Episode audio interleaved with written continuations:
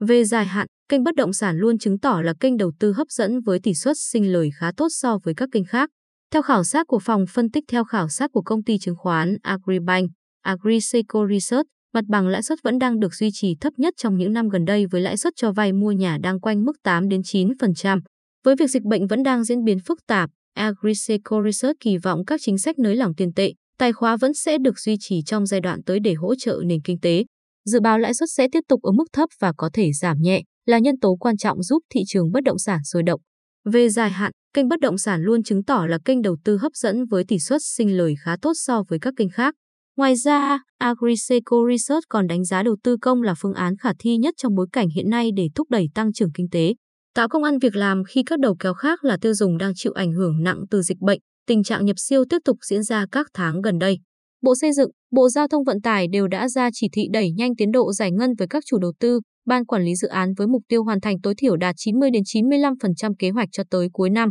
Agriseco Research đánh giá đây là yếu tố tác động mạnh tới thị trường bất động sản khi thông tin về quy hoạch vùng hoặc kế hoạch triển khai một dự án hạ tầng giao thông có thể làm gia tăng nhu cầu mua nhà đất tại các khu vực hưởng lợi lân cận. Thị trường ngày càng có xu hướng ly tâm khỏi lõi trung tâm ra các vùng ven. Các tỉnh thành hưởng lợi đã chứng kiến giá đất tăng ít nhất 3 đến 6% so với đầu năm. Hà Nội, thành phố, Hồ Chí Minh, Hưng Yên, Bà Rịa, Vũng Tàu, Bình Dương, Đồng Nai. Các dự án nổi bật thời gian tới bao gồm Vinhomes Cổ Loa nhờ dự án cầu Tứ Liên, Hà Nội, Vinhomes Grand Park và Khang Điền Clarita nhờ quy hoạch thành phố. Thủ Đức, tổ hợp Aqua của Novaland nhờ sân bay Long Thành và cao tốc dầu dây, các dự án tại Vũng Tàu của công ty cổ phần phát triển nhà Bà Rịa, Vũng Tàu, mã HDC và tại Đồng Nai của Tổng công ty cổ phần đầu tư phát triển xây dựng, mã DG.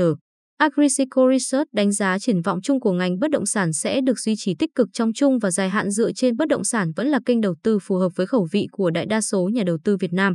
Do vậy, các doanh nghiệp có quỹ đất dự án lớn, khả năng triển khai dự án tốt sẽ tăng trưởng tốt trong dài hạn. Ngoài ra, yếu tố vĩ mô tạo điều kiện thuận lợi cho ngành khi phát triển cơ sở hạ tầng là mục tiêu chủ yếu của giai đoạn 2021 đến 2025 tầm nhìn tới năm 2030. Cơ hội của cổ phiếu nhóm ngành bất động sản sẽ có sự phân hóa trong thời gian tới khi nhiều cổ phiếu đã tăng giá đáng kể trong thời gian qua. Agriseco Research khuyến nghị nhà đầu tư nên lựa chọn cổ phiếu của các doanh nghiệp có nền tảng về quỹ đất và pháp lý dự án tốt, có bảng cân đối kế toán tài chính lành mạnh, ít gánh nặng nợ vay, sở hữu các dự án được hưởng lợi trực tiếp từ các tuyến hạ tầng trọng điểm.